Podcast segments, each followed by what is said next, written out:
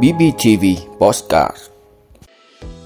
Mỗi người Việt trung bình có tới 10 năm phải sống với bệnh tật.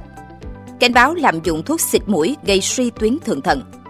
Truy tố 5 cựu cảnh sát giao thông An Giang can thiệp phần mềm cấp biển số xe. Nga tìm thấy hộp đen máy bay chở trùm Wagner. Đó là những thông tin sẽ có trong 5 phút trưa nay ngày 25 tháng 8 của podcast BPTV. Mời quý vị cùng theo dõi. Mỗi người Việt trung bình có tới 10 năm phải sống với bệnh tật. Thưa quý vị, tại tờ trình đề nghị xây dựng dự án luật phòng bệnh gửi chính phủ, Bộ Y tế cho biết trong 15 năm qua, Việt Nam đã đạt được thành tựu quan trọng về chăm sóc sức khỏe. Tuổi thọ trung bình của người Việt Nam đã tăng từ 73,3 tuổi lên 73,7 tuổi. Tuy nhiên, sang đến năm 2021, tuổi thọ trung bình đã giảm nhẹ xuống còn 73,6 tuổi do ảnh hưởng của dịch Covid-19. Theo tờ trình, Việt Nam được quốc tế đánh giá là một trong số ít quốc gia có mạng lưới y tế hoàn chỉnh, tổ chức rộng khắp tới tận thôn bản. Tuy nhiên, công tác chăm sóc, bảo vệ và nâng cao sức khỏe người dân cũng còn nhiều tồn tại, bất cập. Chất lượng sống của người dân còn hạn chế do bệnh tật. Cụ thể, mỗi người Việt Nam trung bình có tới 10 năm phải sống với bệnh tật. Vì vậy, ảnh hưởng rất nhiều đến chất lượng sống và làm giảm số năm sống khỏe mạnh. Theo Bộ Y tế, những yếu tố quan trọng dẫn đến số năm sống với bệnh tật của người dân Việt Nam còn ở mức cao. Đó là chế độ dinh dưỡng chưa hợp lý, ăn ít rau, nhiều muối, sự gia tăng nhanh của bệnh không lây nhiễm, nhiều người hút thuốc lá. 20,8% dân số Việt Nam từ 15 tuổi trở lên hiện đang hút thuốc, và rượu bia, gần 2/3 nam giới và 1/10 nữ giới hiện có uống rượu bia. Ít tập thể dục, gần 1/4 dân số thiếu hoạt động thể lực. Cảnh báo lạm dụng thuốc xịt mũi gây suy tuyến thượng thận. Thưa quý vị, Bệnh viện Nội tiết Trung ương cho hay, mới đây hai anh em ruột 15 tuổi và 11 tuổi phải nhập viện do suy tuyến thượng thận vì lạm dụng thuốc xịt mũi có thành phần chứa corticoid. Gia đình cho hay trong 3 năm gần đây do bị viêm mũi dị ứng, hai anh em đã liên tục dùng thuốc xịt mũi. Trước khi nhập viện 10 ngày, trẻ đi khám dinh dưỡng phát hiện cortisol máu thấp, được bác sĩ tư vấn ngừng xịt thuốc. Sau khi ngừng thuốc, trẻ mệt mỏi, chán ăn, trướng bụng. Hai anh em sau đó được đưa đến Bệnh viện Nội tiết Trung ương. Bác sĩ ghi nhận cả hai đều béo phì, gương mặt tròn, lông rậm, da mỏng, rạn da bụng và đùi màu tím đỏ, phù hai chi dưới. Và chẩn đoán trẻ mắc hội chứng Cushing do dùng thuốc xịt mũi có thành phần chứa corticoid. Các bác sĩ cảnh báo những thuốc không được kê toa, kể cả thuốc đông y, trong điều trị các bệnh lý xương khớp hoặc thuốc trị cảm ho, sổ mũi, viêm xoang có tác dụng kháng viêm, giảm đau mạnh, đều có nguồn gốc từ corticoid. Nếu tự ý mua về dùng không theo sự kiểm soát chặt chẽ của bác sĩ, rất dễ gây ra hội chứng Cushing. Truy tố 5 cựu cảnh sát giao thông An Giang can thiệp phần mềm cấp biển số xe.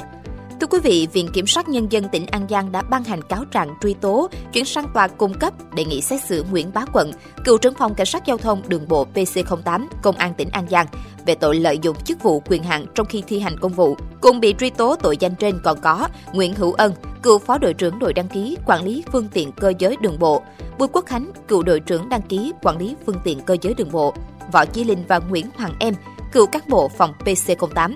Theo cáo trạng, Bộ Công an và các đơn vị liên quan đã triển khai phần mềm đăng ký, quản lý phương tiện cơ giới đường bộ trên phạm vi toàn quốc. Để cấp biển số xe bằng hình thức bấm số ngẫu nhiên, có trang bị màn hình điện tử hiển thị kết quả bấm biển số. Cục Cảnh sát Giao thông Bộ Công an đã cấp cho phòng PC08 mật khẩu, tài khoản để cập nhật, thao tác trên phần mềm trong quá trình đăng ký xe. Những cán bộ nói trên đã sử dụng các mật khẩu, tài khoản được cấp để thực hiện các thủ tục đăng ký mới, sang tên trong và ngoài tỉnh, thu hồi, cải tạo xe, xác minh trong tỉnh, cập nhật trạng thái phương tiện ô tô. Quá trình thực hiện nhiệm vụ cấp biển số xe ô tô cho chủ phương tiện từ tháng 8 năm 2012 đến tháng 6 năm 2021, Nguyễn Bá Quận với vai trò là trưởng phòng PC08 đã chỉ đạo giao tài khoản quyền lãnh đạo kèm mật khẩu cho Ân và Khánh để thao tác cấp biển số theo ý muốn. Ân, Khánh với sự giúp sức của Hoàng Em và Linh lợi dụng chức vụ quyền hạn được giao đã can thiệp sai quy định vào phần mềm đăng ký quản lý xe ô tô nhằm thực hiện việc chọn cấp biển số xe ô tô theo ý muốn của bản thân, người thân và người quen. Bị can Quận khai đã kêu Ân tìm cách can thiệp lấy biển số xe theo ý muốn trên phần mềm đăng ký xe ô tô, mục đích để cấp cho người có yêu cầu. Bị cáo Quận khai chỉ kêu cấp biển số theo ý muốn khoảng 50 biển số. Trong đó, bị can này nhớ là cấp cho con ruột 8 biển số ô tô, gồm 67A12345, 67C06666, 67A06660, 67A06869, 67C09599, 67B01999, 67A00980, 67A00952. Đồng thời cấp cho người thân, người quen là lãnh đạo, cán bộ sở, ban ngành trong tỉnh, nhiều biển số. cấp cho bạn bè, những người quen có quan hệ vay mượn tiền qua lại và cấp nhiều biển số xe cho công ty xe khách Hùng Cường.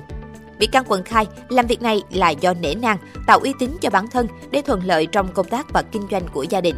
Tổng cộng có 5.056 biển số cấp sai quy định, trong đó 4.175 biển số cấp bằng cách hoán đổi, 881 biển số cấp bằng cách nhập dữ liệu cũ, lấy biển số trực tiếp. Cơ quan điều tra cũng khởi tố thêm hành vi môi giới, đưa nhận hối lộ do quá trình điều tra phát hiện có chung chi từ 1 đến 50 triệu đồng nhằm bôi trơn để được cấp biển số theo ý muốn. Vụ án này được tách ra để tiếp tục điều tra. Nga tìm thấy hộp đen máy bay chở chùm Wagner.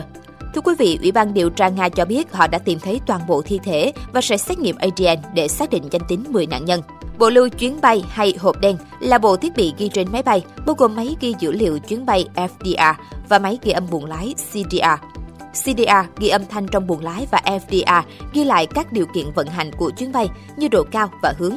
Hôm 23 tháng 8, Bộ Tình trạng Khẩn cấp Nga cho biết chiếc máy bay tư nhân Embraer Legacy đang trên đường từ Moscow đến Saint Petersburg đã bị rơi ở vùng Trevor của Nga, khiến toàn bộ 10 người trên đó thiệt mạng.